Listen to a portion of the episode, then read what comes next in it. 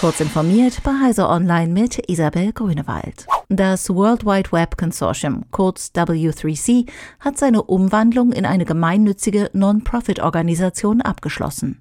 Zuvor war das Konsortium ein reiner Zusammenschluss von Bildungs- und Forschungseinrichtungen. Das W drei C standardisiert Webtechniken wie H T M L und C S S und ist damit mitverantwortlich für die technische Architektur des World Wide Web. Ziel des Neustarts ist es unter anderem, leichter mit Organisationen außerhalb der U S A, Europas und Asiens zusammenarbeiten zu können. Ein neuer Vorstand soll die strategische Ausrichtung der Organisation leiten. Mehr Transparenz und mehr globale Zusammenarbeit sollen dabei im Mittelpunkt stehen.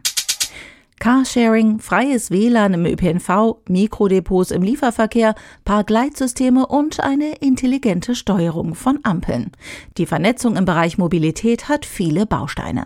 Soll eine Verkehrswende tatsächlich gelingen, ist die Digitalisierung der Steuerung und Verteilung von Verkehrsströmen unabdingbar. Städte tun sich derzeit damit noch schwer, heißt es in einer Studie der Wirtschaftsprüfungs- und Beratungsgesellschaft P W C, die smarte Mobilitätsangebote in einundachtzig deutschen Städten ausgewertet hat. Gerade im Nahverkehr und bei Sharing-Angeboten haben kleinere Großstädte mit unter zweihunderttausend Einwohnern laut P W C noch Defizite. Forschende des Startups Orama A I haben einen Handschuh entwickelt, der Sehbehinderten hilft, die international verbreitete Braille-Schrift zu lernen. Das System mit der Bezeichnung BrailleWare umfasst ein Elektronikmodul zwischen Daumen und Zeigefinger.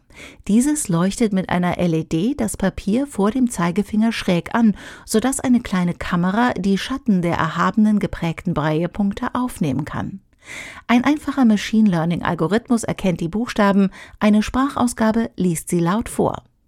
Derzeit erreicht BrailleWare laut seinen Entwicklern eine Trefferquote von neunzig Prozent. Bis Dezember plant das Startup, eine serienreife Version zu bauen. Laut Netflix zahlen mehr als hundert Millionen Haushalte nicht für Netflix, weil sie Accounts anderer Haushalte mitbenutzen. hundert Millionen blinde Passagiere, die der U S-Streaming-Dienst gerne zu bezahlenden Abonnentinnen und Abonnenten machen würde. heise online beantwortet die wichtigsten Fragen zu der kommenden Umstellung, so gut es zu diesem frühen Zeitpunkt möglich ist. Der Artikel wird jedoch in den kommenden Wochen immer wieder aktualisiert, sobald Netflix neue Informationen veröffentlicht. Die F A Q zu Netflix und weitere aktuelle Nachrichten finden Sie ausführlich auf heise punkt de.